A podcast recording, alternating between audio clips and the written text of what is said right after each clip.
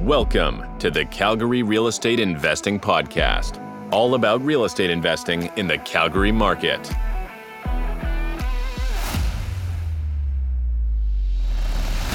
Today's show is sponsored by Mi Casa Home Inspections, Calgary's top rated home inspection company. Mi Casa understands that the highest quality of service is essential, so make sure to call Mi Casa before your next real estate deal.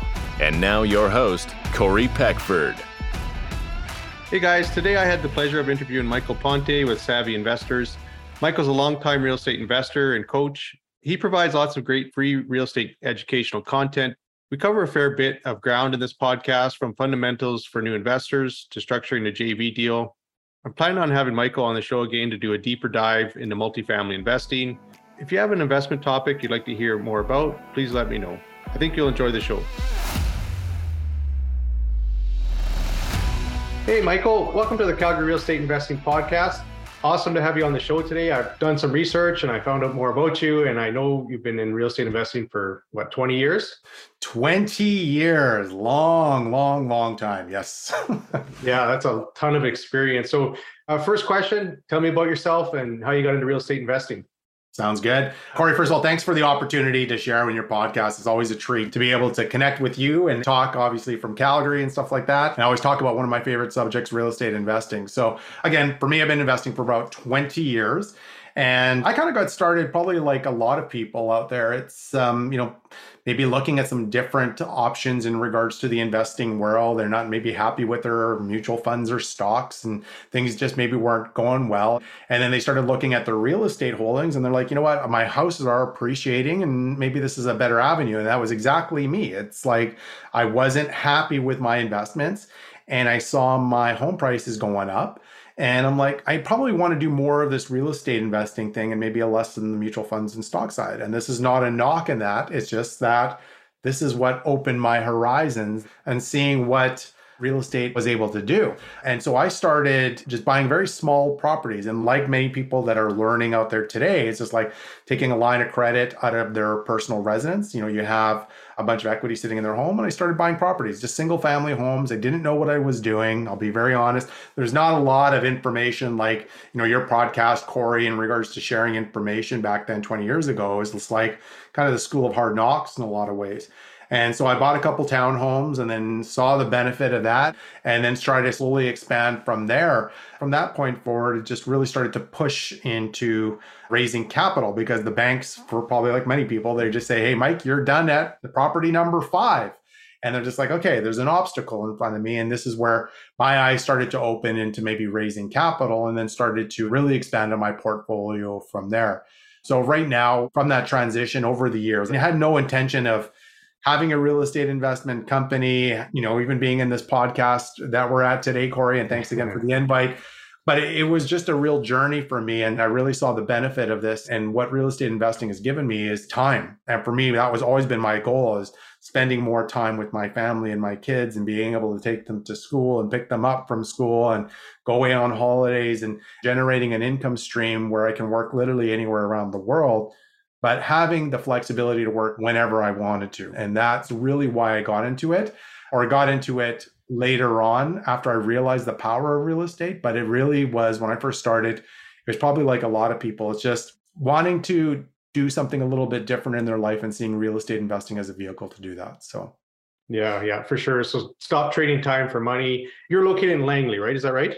I am Langley, British Columbia. I'd say beautiful today, but it's raining out there really badly. So our typical BC weather is happening. Yes. Oh well, it beats the snow in Calgary. That's for sure. That's what I've heard. I've heard. Yes.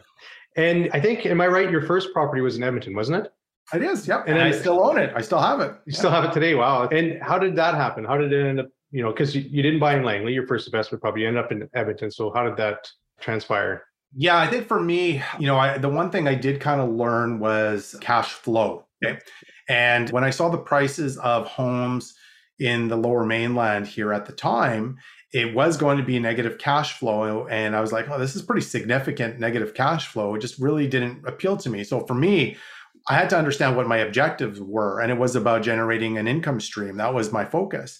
And I just didn't see that happening within the lower mainland marketplace from a cash flow perspective. And so I started to expand my horizons a little bit and look at some different markets. And very fortunate to have talked to other investors and they were telling me where they were investing and it gave me the opportunity to explore some of these different markets. Calgary edmonton were kind of the two that a lot of people were suggesting. And so i did go out to edmonton and took a look and we took a little bit of a leap of faith and bought our very first property in edmonton because we were making, you know, first of all, the purchase price was like $79,000 back in the days for a three bedroom, one and a half bath townhome. And then at the same time, you know, the cash flow, believe it or not, we were losing $40 a month on that property, 40 bucks. But in my mind, I was like, that's just one meal. I'm just not going to go and eat every single month. Big deal, right? Yeah. Uh, but again, one of the things I really liked about Alberta was the rent regulations where I can raise the rent at any point in time. And when I bought in 2001, I believe it was 2001, you know, we're losing negative cash flow, but shortly after rents just went up drastically. And so all of a sudden that negative $40 a month cash flow turned into about almost three to $400 positive cash flow per month. And then that was kind of my aha moment, Corey. It was just like, hey, now I really see the benefit of this. And if I bought a few more of these, then I can see that income stream coming in. I may not necessarily need to work as much as I'm working today and use real estate as that opportunity to generate another source of income for myself, right? So for sure. It's kind of unique. I think most people will start in their own back door where it's like, oh, yeah. you know, I can go, I can be my own property manager. If the toilet leaks, I can fix it. So there's obviously there's pros and cons to having properties in other locations. You can't yep. be the part-time plumber. You have to rely on a team and you have to have the right people in place, right? So you had to learn that basically right out of the gate, as opposed to most people. I think they learn that a little bit later, is having that yeah. team.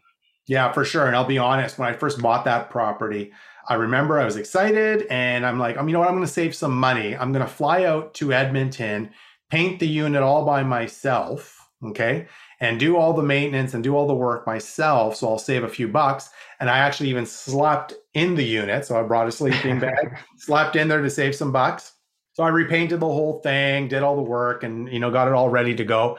And then I remember coming back home, and then I'm like, I don't think I saved one dollar to be honest with you. and in fact, knowing the work that I did, because you know, my joke that I always have is the best tool in my tool chest is actually my checkbook because I am not a handyman by any means. And so, truthfully, I think if I hired somebody, I probably would have done myself a favor because the work would have been a lot better. But I learned that it's just like, you know what, I can't be working in the business. I need to be working on the business. And I did learn that early. And so, hiring a property manager and trying to find the right people in the team to facilitate that. And like I said, it's just something that I knew that I wasn't obviously going to be able to go out and fly out to Edmonton every single week to deal with tenant issues. So I needed to bring that on right away. But I kind of set the tone from the very beginning. I've always budgeted that there was a property manager going to be there in place. And I make this comment if I bought a rental property that was literally right beside my house, I would probably still hire a property manager. Okay. I don't want to deal with those phone calls. Like I said, I want to be able to sleep very well at night, and I do. And so when somebody calls saying that the furnace is not working, it's not my phone that's ringing off the hook it's somebody else's that's needing to manage that and and that's how you have to scale your business and grow your business is by bringing in people to delegate a lot of those tasks off so for sure again it comes to the concept of trading time for money right it's either Absolutely. you're giving up time or maybe you give up some money and you get your time back so mm-hmm. yep exactly huge. So you as an experienced investor, now looking back, let's say someone's just getting into investing, what advice would you give them starting out as a new investor? Well, I think for a lot of people, the first thing that I would definitely recommend is take some time to really understand why you're doing it. You know, what is your why? And you've probably heard this lots and you, you talk to a lot of people is understand what your goals, what are you trying to accomplish? But it has to start from there. Like it really does is what's the objective of you getting started in real estate investing to begin with? And by understanding that completely, like truly understanding that, it actually provides you a good guideline of the types of properties you want to be focusing on. But it has to start there. Some people just kind of jump in and they just like, you know, they're going on social media or Facebook and they're just seeing other people buying and they just kind of follow suit without really understanding why they're doing that. And so it's important to really understand what are your goals? What are you trying to accomplish? And then more importantly, trying to, at that point, determining what markets that you want to be focusing on, what's the investment strategy, what type of properties, and what are those benchmarks or those thresholds you're trying to accomplish. Let's just say you're trying to generate $1,000 a month cash flow. Okay, you might have $200,000 worth of equity. How am I going to accomplish that, or how am I going to get close to that number using the capital that I have? And is the market that I'm investing in going to help me get there or not? So, for example, like as of late, you know, Vancouver is a real challenging area to try to get cash flow. And if I'm trying to invest for cash flow, then the reality is why am I investing in Vancouver? It doesn't make much sense because it's probably more alligators taking money out of my pocket than putting in because that was the objective. It's understanding what your why is. So if you know your markets aren't going to be generating cash flow, why are you looking at that market? Maybe it's your opportunity to expand somewhere else, but it has to start there. It has to start with what is it you're trying to do? What's your goals? What are you trying to focus on? And from that point forward, it starts to kind of provide you some clarity of maybe strategy, market to begin with. I know for myself, I didn't have very clear objectives to begin with. All I knew is I wasn't happy with my returns and my investment. And I didn't get clear about it until after maybe my third property when I saw the power of real estate investing. And I was like, hey, listen, I'm generating now, you know, $1,300, $1,400 a month cash flow on just a few properties. My target is going to be I'm trying to, you know, overcome my income that I'm making in my JOB. And so that's my magic target. That's my number. Now I know exactly the types of properties to try to facilitate that. So I don't have to work at my job anymore. And now I can spend more time with my kids and my family. And that's really the objective. But I tend to find people just are investing for the exercise of investing without understanding why they're doing it to begin with. So, yeah, that's a great answer. So let's say you woke up tomorrow, wake up with your knowledge you've gained all these years investing, but you wake up with zero portfolio. So my question is, how would you move first? What would you do first as an investor? Like, so are you going to go to that single family? Are you going to try to scale from there? What would you do? Great question. And I think for me, knowing what I know today, I'm actually still a single family investor and a multifamily investor. I do both, right? But the opportunities have got to make sense. But I would say when I first got started, it was mostly single family because that's all I knew. And now, based on our business model, it's mostly multifamily. So I'm going to say it's probably 90 to 95% is our multifamily business with maybe a very small percentage residential. I would probably say, if knowing what I know today, I'd probably be putting a lot more attention on the multifamily space and just focusing in there because there's just so many ways to make money in multifamily, regardless of what's happening in the market. So, you know, with what's happening now with inflationary costs and everything like that, prices are kind of going down. But in multifamily, there's just so many other factors that you can actually create forced appreciation, which is why it's a big appeal, to be honest with you. Okay. But that's not to discount single family. There are opportunities that are there too. Uh, and, you know, myself, I just bought a, myself a fourplex just not that long ago. I guess that's still considered multifamily, but it's under the residential space. But it's a good property, good cash flowing property that I'm happy to do. It doesn't technically fall under the multifamily space, but it is a great segment. It is still a great property to be looking at. So it's about exploring opportunities. I do want to take a step back. That's based on the knowledge I know today and the information that I know today. For people that are just getting started investing in real estate, I would probably encourage you not to start in multifamily, okay? Because I'm a believer that you got to walk before you run. And it's like dip your toe in the water, get yourself figured out a little bit because it is a different animal. Like residential real estate investing is buying a property. Okay, that's what you're buying as a property. Multifamily investing is you are buying a business and so they are treated very, very differently. And I see a lot of residential investors with the same mindset of residential investing going into multifamily, but they haven't taken the time to learn how to invest in a business. And unfortunately, it's causing pain for them. So, for those getting started, it's not to poo poo or to tell you not to do it. My advice is take the time to get your feet wet first before you kind of go into something a lot bigger, just so you don't hurt yourself in a lot of ways because you're dealing with much bigger costs. It's a different way to assess things and analyze things. So you just want to be really careful. So, yeah, uh, another great answer. So, you as an experienced investor and also a coach, what would you say is a common mistake or maybe a number one mistake that you're seeing newbies or new investors make? It's very, very common. I think people really shortchange their numbers in a lot of ways, or they really tighten up their numbers in their analysis just to make the deal work, Corey. It's just like, you know what, they're not maybe budgeting reserve funds adequately. They're not budgeting a vacancy allowance. They're not capturing some of the really key nuggets that are important. In some cases, they're actually inflating a lot of the rents that they're even able to get into their analysis as well. Mm-hmm. And so what they're doing is they're trying to make the deal work. But here's the thing they're making the deal work on paper. Okay. That doesn't mean that's going to come to fruition in reality. At the end of the day, you can do whatever you want in your analysis of vacancy allowances and repair allowances and not having reserve funds and inflating the rental rates and all that stuff. You're only fooling yourself at the end of the day. You know, and I tend to see that as like, oh, I didn't budget enough for this. Or like, for example, to make the deal work, I didn't budget for a property manager to manage the property because I wanted to save on that expense. Now, when they are trying to scale their business and they now put that expense in the analysis, it doesn't cash flow, right? So think about your life and think about what you want for your real estate investing business. If you want to self manage, there's nothing wrong with this, but there's limitations to it as well. Like, how many properties are you technically able to manage yourself? And so, you know, if you're trying to skinny the management fee, or if you're trying to not incur the management fee, then you got to also understand that property is something you will most likely manage for the duration of whatever term you're looking for for that property itself. But if you budget that stuff in advance, think about it with more of a longer term perspective. Am I planning on managing this property for the next five years? And that's the answer. Is if the answer is no, then you need to budget those things into your analysis. But I think a lot of people, they really tweak the numbers to make things work and they just not spent the time to really understand the long-term strategy of the investment in itself.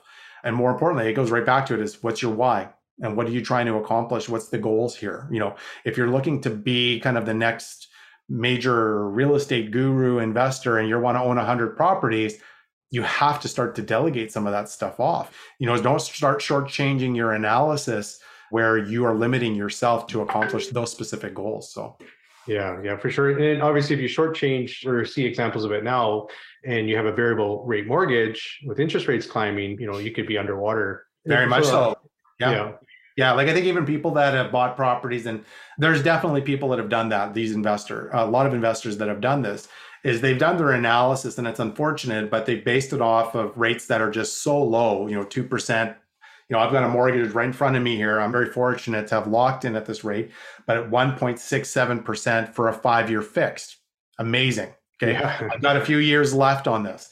But the reality is, they've not taken into account that rates at some point in time are going to go up. You're basing it off of what today's rate is. You had to kind of assume that, hey, rates are at some point in time have to go back up. And again, budget for those things in part of your analysis. You have to capture that. Like for people that are buying properties today, you know, Bank of Canada is going to raise their rates again next month. There's probably a few more rate increases coming in the new year. Are you planning, are you budgeting for that future increase? Are you just basing it off the numbers today to make it work for you? Okay. You kind of have to play a little bit of like an economist or have that crystal ball and try to kind of assess what the market's going to do and then start to kind of plan for that in the future. Again, it's sometimes challenging, but you don't want to shortchange yourself in your numbers just to make it work in the analysis for yourself. Be open and honest and transparent. And if the numbers don't work, the numbers don't work, you just move on to the next yeah. deal. That's it. Yeah, for sure. And even obviously inflation can be affecting, say if you have a maintenance number budgeted and then we've got inflation, you know, cost of goods going up, that kind of stuff, that's going to impact that number as well. Very much so. Absolutely. Yeah. Yeah. In your opinion, what would be an attractive property for an investor? Let's say just in a single family detached or mm-hmm. not multifamily, what would be an attractive property? Yeah, like for me, you know, getting into the single family space, I like units that have multiple income streams, right? And so be it up and down suites, obviously more income the better. In some cases, depending on your market, if you have the ability to even rent the garage or storage, or, you know, I'm looking for multiple streams of income in highly desirable areas. And so that's number one and two. Like I'm looking location, location, location is, you've heard this before over and over again, because it actually does dictate the type of tenant profile that you are attracting. With that being said, I'm trying to find a good location, a good area, and at the same time, trying to find those multiple streams of income. And so if I can do that, you know, if I got one unit vacant, then technically I'm 50% vacant versus 100% vacant. So I mm-hmm. like suited homes. I do. If I'm going to the single family space, you know, preferably even like three units or even four units. Again, more income, the better, to be really honest with you. More bedrooms, the better. So if I'm looking for three bedrooms upstairs, I would like to see two bedrooms downstairs or three bedrooms downstairs. I don't like bachelors downstairs because the turnover tends to be a little bit higher. So if I've got two bedrooms, then there's enough space for maybe a couple and maybe a child, then you know tend to be longer term tenants in that perspective. And then on the other side of this thing, and you know, depending on how everybody feels about this, but I'm just kind of sharing some of my experience back in 2008, 2009, there's going to be opportunities you know there's going to be struggles and it's already happening today. And with that being said is being open to looking at these opportunities as they become available because there are going to be people that are going to be challenged. And it is really unfortunate for people where you know they may no longer be able to afford their mortgage or their costs have just gone up so much they just can't live in this place. So as an investor we have to look at ourselves as solution solvers. To be honest with you you're helping these individuals get out of their situation. And so, with that being said, there also is opportunity. And again, it's about analyzing this well and making sure that when you are acquiring this property and there's potential motivation, you want to know what the number is that makes the most sense for you. So if the price is, let's just say it's $300,000 for a property, but the numbers aren't working out, what's the number need to be to make it work to accomplish the goals that you're looking for? Maybe the number is 225. Okay that is the option that you present back to your seller and you say i can't do it for this price but this is the price that i'm willing to look for. So by identifying your area identifying the types of properties you're looking for for me i like up and down suites. I do like multiple streams of income when it comes to the property itself. And then like i said i love good locations good quality locations. It just attracts a better quality tenant profile. And for me i don't want to be too busy in my business, if you understand what I'm saying. I don't want to be dealing with turnovers or bad quality tenants or tenants that have destroyed my property or anything like that. It's about finding the right location, the right property that fits the investment goals that are there. And so, like I said, for a lot of investors, you know, you have to really base on what you're able to afford too. But my advice is, you know, you may only have 50, 60, or $100,000, and there's limitations of what you're able to afford. If it's a condo, try to do your best you possibly can to have more bedrooms. The more bedrooms you have, the better quality tenants that you will most likely have as well. And really, really important that you take into consideration location, location, location. Take the time to do some research before you buy something. Don't just buy something because it's cheap. It might be cheap for a reason. So 100%. Is there any external factors that you would avoid? So let's say when you stay away from a house that's close to train tracks or, oh, it's right beside that gas station. Is there anything like that that you've kind of just mentally would be like, nope, next one I'll look at? Yeah, the train tracks is a big one for me, to be honest with you. So uh, I don't like things that are relatively too close. So it's kind of a fine balancing act. I like things that are relatively close to like an LRT or train station or something of that nature, but I don't need it right beside it, if you understand what I'm saying, right? So it kind of goes back to what I'm looking for and trying to attract my ideal tenants. So, you know, if I'm looking at, let's just say a townhouse, okay, for an example, three bedrooms, one and a half bath townhouse, most likely my tenant profile is going to be, I'll let you guess. What do you think it's going to be, Corey? a family, small family. family. There we go. It's probably yeah, going to be a yeah. family. So I'm trying to find things that are going to accommodate a family. So closer to school, closer to parks, closer to shopping. And so I'm trying to find, you know, does that have that perimeter or does it have those amenities close to that unit? Yes or no. And then in regards to deterrence, if I see something that is a townhouse right beside a freeway, probably not the best thing for family with noise and all that kind of stuff like that. And, and, God forbid, major issues that may come or a train track. They may not just be comfortable living there, and especially if there's no schools or any of those things. So it is a little bit tenant dependent. But at the same time, you know, anything to do with like significant noise, like major highways, definitely trains is a big one for me. Those are some big deterrents. And then obviously, again, it goes right back to location, location. You know, is there a rough area literally around the corner or what is it around the corner that tends to be maybe a, an area of concern one of the things that i tend to see sometimes is I can't remember the name of them. It's like um, money, uh, money, money, money trees or whatever the company is. You know, where they are cashing their check. Yeah, you know, yeah, you yeah. tend to see like liquor stores, money trees, all that kind of stuff like that. You know, I'm not trying to paintbrush that all of these are bad facilities or anything like that, but it can sometimes attract maybe just the wrong community individuals if you understand what i'm saying. So it, you know take some time to drive around really understand your area and really ask yourself can you actually live there? Would you live there? So if it's right beside a train station or a train ask yourself would you live there? And if the answer is no then why are you buying there right? So Yeah, yeah, for sure. How about features? Let's say, you know, because you've owned so many different properties, is there properties where you feel like, man, the maintenance cost was just way too much, like maybe a flat roof house or something, and you came back and you realized, wow, I wouldn't want to own one of these again. Have you experienced that with certain types of properties? Um, yeah, I think the big one that you got to be aware of is stratas. Like anything to do with stratas, definitely condos and townhouses for sure. Like I think the important part, and I've been knock on wood, pretty fortunate to be honest with you, is when you are out there buying properties, especially in a stratified location, just understand you're also buying kind of a bunch of neighbors involved in your business, to be honest with you. And some of these guys are not very sophisticated at all. So, with that being said, you know, you got to be aware of condo fees and strata fees and disputes, special assessments that kind of come up from time to time. And so when you're buying into a strata, it's always important to take the time to go through the minutes and read through the AGMs and try to forecast things that may come up. And so the one thing I would avoid is just because condo fees are really, really low.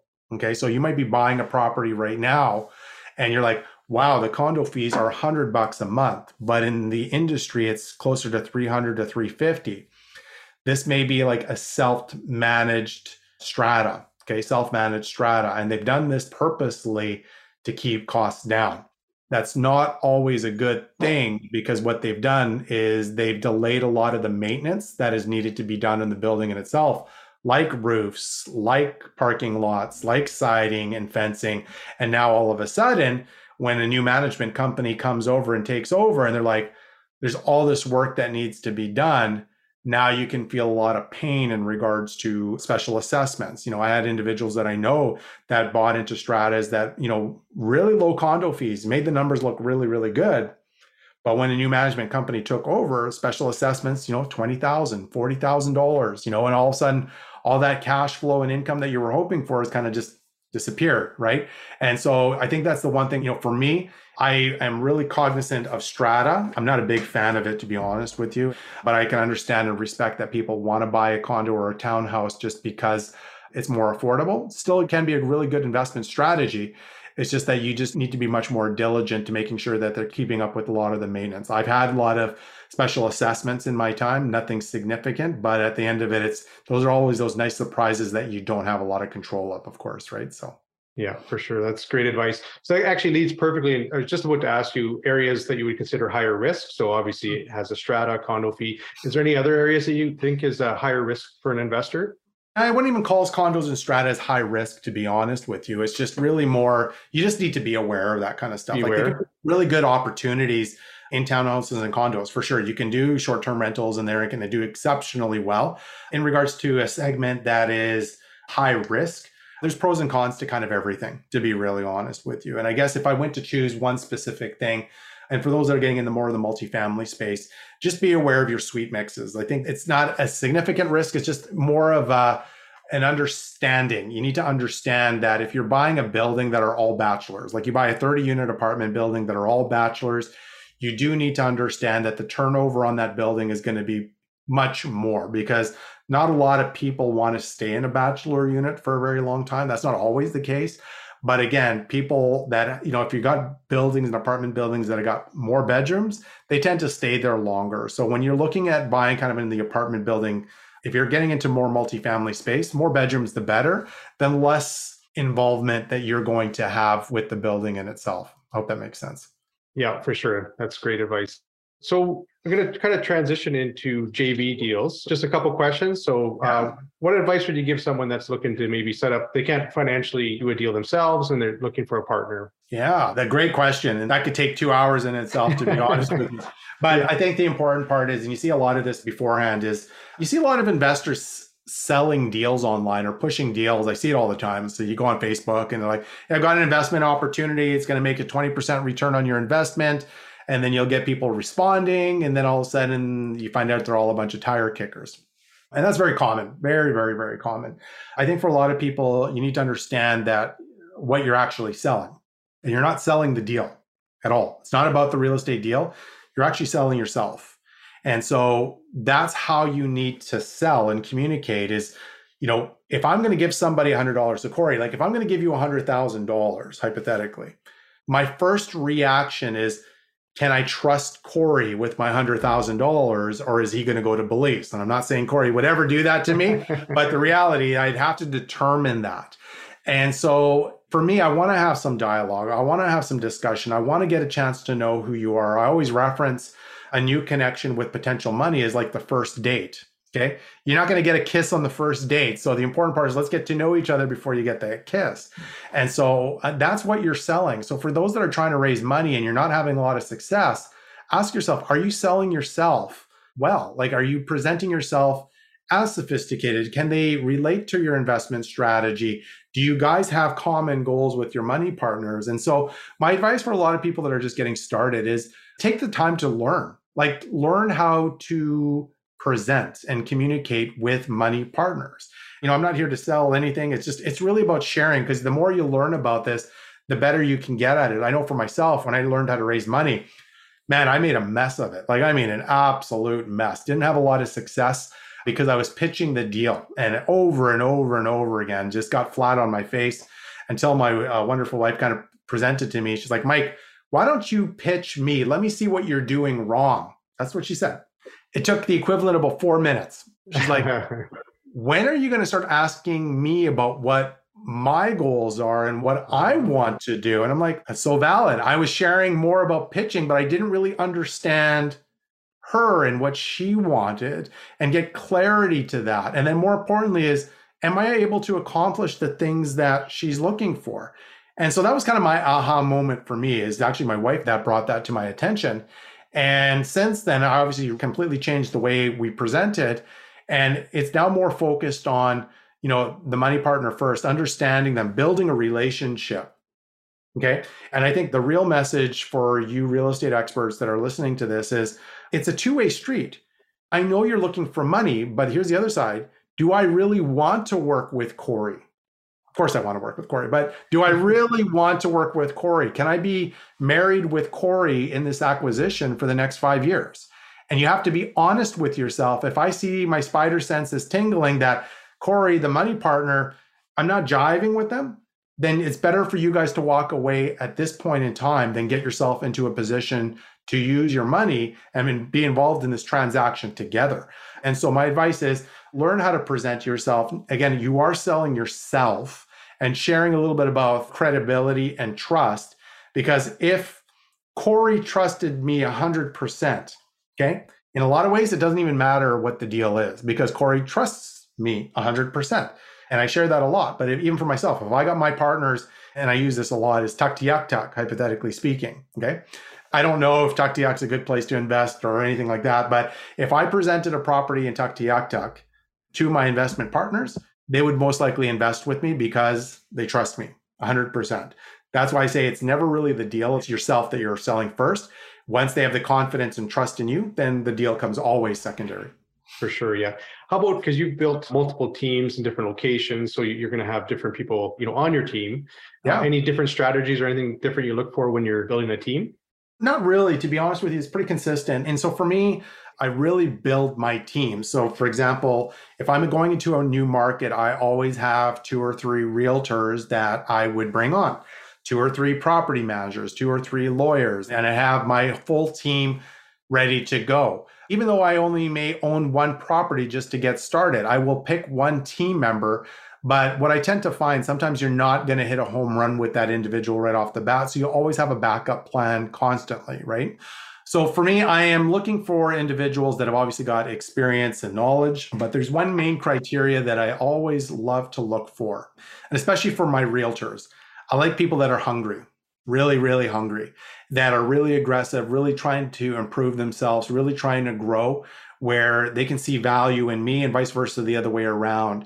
Especially in times like this, Corey, it's just like, you know what? There are opportunities out there, but I want my realtors to go out there and go hunting, like really digging versus just seeing what's on MLS and then just sharing that with me. I want them to be hitting the ground running and really doing that little bit of extra because they need to put food on the table for their family. I love working with realtors like that that are very, very hungry and wanting to push because I know they're going to take that a little bit of extra effort. And when I see that, it makes me want to work with them even more because they're out there combing the streets, trying to find opportunities for me. And then more importantly, as I know I'm getting access to opportunities where this is not a shot because sometimes our seasoned investors, they've got a really good plethora of opportunities and leads and individuals but they're just maybe not as hungry as others. But I do like very hungry realtors and I love very experienced property managers for sure. So nice. So you got to be willing to basically knock some doors if you're going to be your realtor. Yeah, I want shake, people that shake the tree, shake the I tree, like, and knock some doors. I want to see opportunities that are not available to everybody else, and that's what I'm looking for. Yeah, smart. So I'd like to kind of start moving into ask you some questions about your coaching program. Maybe you could kind of go sure. over. It's the Elevate Academy, right? Yeah. So our Elevate Academy is um, falls under kind of three umbrellas. So Elevate Academy is kind of an opportunity where people want to educate themselves in one way or another. And it also is dependent on where they are in the real estate investing journey. Under Elevate Academy, we have something called Elevate Masterclass. Elevate Masterclass is for individuals that are just maybe getting started or looking to expand in their real estate space. We have three programs that fall under there. One of them is Elevate Masterclass Fundamentals to Residential Real Estate Investing, which is kind of the foundations to real estate investing. So for those that are just getting started and just don't know how to invest or what to be looking for, how to find opportunities, how to analyze deals properly, how to negotiate deals, how to do market due diligence. So as I shared with you earlier is I went to Edmonton. I went there for a reason. And sometimes our backyard is just not the best place to invest how do I, as an investor, look at different markets and assess if that's a market to invest? So we teach that as well. So it's really kind of more the grassroots for those that are wanting to learn fundamental residential real estate investing. And like I said, I've had a lot of students had a lot of success in that program, and it just kickstarts them in their journey. The other programs that we have is the raising capital through joint venture partnerships. So exactly what we just talked about before. It's just about how to properly present yourself, how to manage a joint venture relationship business. Because as soon as you bring in other people's money, you've got a business that you're needing to conduct. You need to provide, you know, presentations and pro formas and all sorts of stuff. How do you structure a joint venture? How do you ensure you're protecting your interest as well as your money partner? So we talk about that, and that's a 10 week live program with our last course is more on the multifamily space. So for people that are like, you know what, I'm interested in getting into multifamily. And like I said, you can't use a lot of the tools. I guess you can use a little bit in the residential space to invest multifamily, but multifamily, you're buying a business. And so, how do you buy businesses, manage that business? So, that's our program called Elevate Masterclass. It's actually just coincidental. We're just about to relaunch this. We start again in January 2023 and we're just about to kind of provide some information sessions as well. So we're just about to relaunch that. Under Elevate Academy, we also got Elevate Mastermind, which is our mastermind group. And this is really designed for individuals that already know how to invest in real estate, but they're now going to kind of phase two and phase three. And that's really about scaling their business, marketing strategies, how to expand in their business, accounting, bookkeeping. It's all of those aspects that where these individuals already know how to invest, but they're looking for a place, a safe place to learn and expand. But on the other side is a safe place where they can talk about challenges and issues as well. And sometimes in our business, as I shared with you earlier, Corey, it can be a really lonely place. And when challenges happen, they have no place to kind of communicate this. And this is what this mastermind group's about. It's successful, seasoned investors coming together to share, collaborate, and continue to educate. But on the other side is they're also holding each other accountable for their growth for the year as well. So they have an accountability group that they're also associated with. So it's about building a very small, tight knit community, feeling like a family, where as a community, everybody's growing together. Okay. And then the last one is more mentorship. So it's elevate mentorship for people that are looking for one on one coaching. And sometimes, you know what? they're scared. I've had people that I'm like, I'm scared to buy my very first single family property and I need some one on one coaching. And they're more than happy to collaborate with me and help support them in their journey. So that's what Elevate Academy is. And that's what we've created. I've always been doing coaching for a very long time. And this is for people that are maybe looking for some resources and support to help them in their investing journey. Nice. And then you've also got a Facebook group. I mean, it's got a, what almost five thousand members. I think it's a Savvy Investor. Is that right? Yeah, that's correct. Yeah. Give us a quick high level of that group.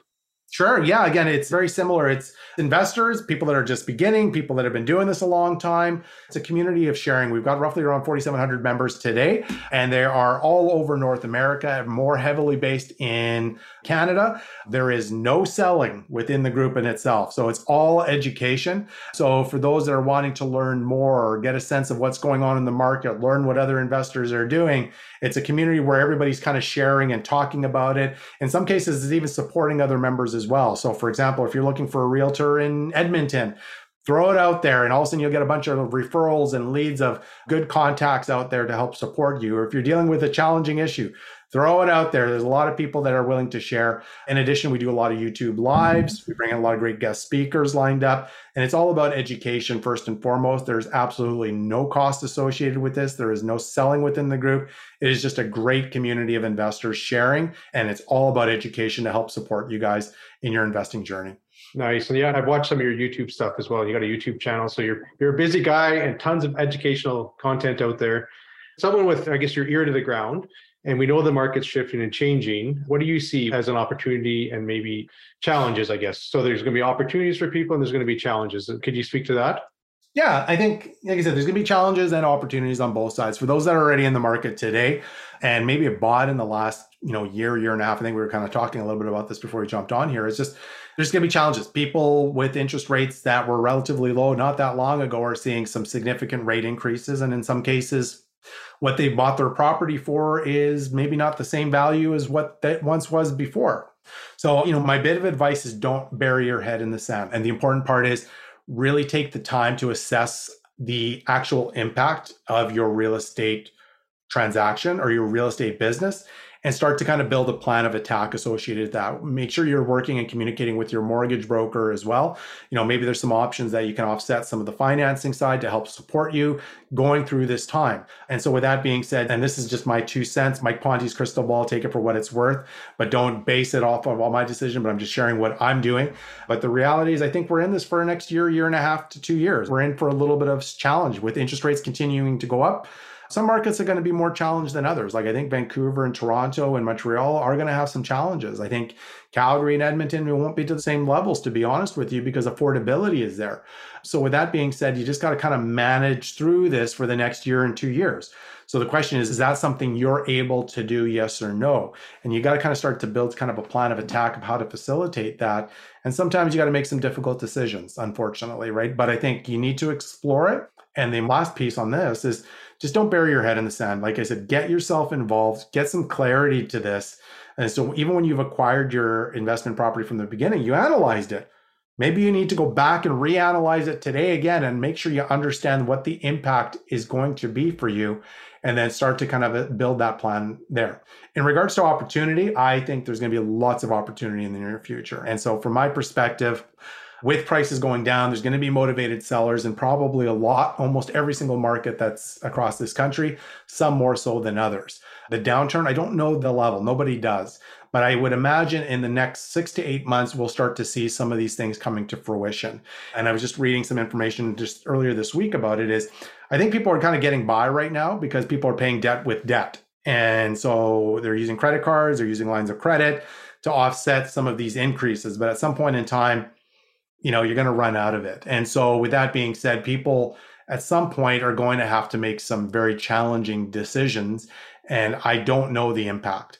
But what i've learned in my history and you've learned this too corey being in alberta riding a few recessions in the last 15 years you know those can be some of the best investment opportunities. And so my strategy right now is we're getting into cash as much money as we possibly can and we are getting ourselves prepared to be in full acquisition mode. It's not that there's no opportunities today. I think there is, but I think in the next six to eight months, there'll be a lot more others in the very near future. So, yeah. For sure. So I'm just gonna hit you with a few quick, slightly a bit more personal questions. It's just like a rapid response type. So Sure. what, what's an app or a software you use either for yourself personally or for your business that you couldn't live without? Uh, Mondays.com. Okay, and why is that? It is a great management tool for projects, organization. It's great for collaboration with your team members as well. So it just keeps everybody, you know, finger on the pulse of everything that's going on. You can work with social media for your calendar. It's great for project management. Even from a rental perspective, I just one platform for everything. You can use it as a CRM tool if you really want to. So it's just one of those tools that are fantastic for everything. So there's lots of different platforms, lots of different things out there. We've just migrated to Mondays.com about a year and a half ago, and it's been fantastic. It's been really, It- uh, really I've seen their ads. I've never really take the time to dig into what they do, but I didn't realize you could do it as a CRM as well. You can. It's amazing. It can really be manipulated in multiple different ways. And again, the real benefit to this is the collaboration with other team members. So we utilize that for our property managers as well. So if we've got projects or things like that, you can update files and pictures and everything. But it's just one place, one platform, one everything to house everything. So you can always go back and track things and seeing how things are progressed. So when a project gets completed, you know, they just hit the checkbox, it gets announced back to myself. And again, it's just a great place to always check things off versus all these emails that may be going back and forth. We try to use one platform for everything. Nice. And then what's a favorite book of yours? Oh, right now, I'm really, really liking Atomic Habits, actually. I don't know if anybody's ever read that book, but it is Yeah. an excellent, excellent book. And it's really about kind of creating habits for yourself to be as efficient as you possibly can. And in this day and age, sometimes we get busy, we get really busy very, very quickly. And it's about trying to put systems in place to make yourself effective. So I really, really love that book. I really do. And the other one that I really like with uh, Tim Ferriss is the four hour work week. And so I'm kind of at that point where for me, having more time and flexibility is becoming more of an important thing for me. And I've been doing this business for a very, very long time. And so it's just about finding ways, again, strategizing, systemizing, but again, kind of living more of a balanced and fulfilled life is what I'm looking at. So I love both of those books. So Awesome. And then how about activities? What kind of stuff are you doing outside of real estate investing for? Oh, activities? very good. Uh, snowboarding is one of my traits. So right now it's snowing up on the ski hill here. So I love snowboarding. Fishing is also a new hobby that my son and I are doing. We do it very poorly, but at the end of the day, we have a lot of fun doing it. Uh, so we bought a boat, I think it was like about a year and a half ago, because my son caught an interest in fishing. And so we just started kind of that hobby recently. Like I said, we've had a lot of fun because of the things we have caught that are not fish but we've sure had a lot of fun doing it together and that's been hilarious so we've caught a pair of scissors we've caught tons of line but anyway we've always had a lot of fun we've caught fish too don't get me wrong but it, it, is, it is it is a really fun hobby that we've really enjoyed as a family so It is fun for sure. Getting out in nature, right? Too. So exactly yeah exactly yeah well, thanks so much for joining me today, Mike. It's been a real pleasure to have you on. Um, what's you. the best way for people to get a hold of you?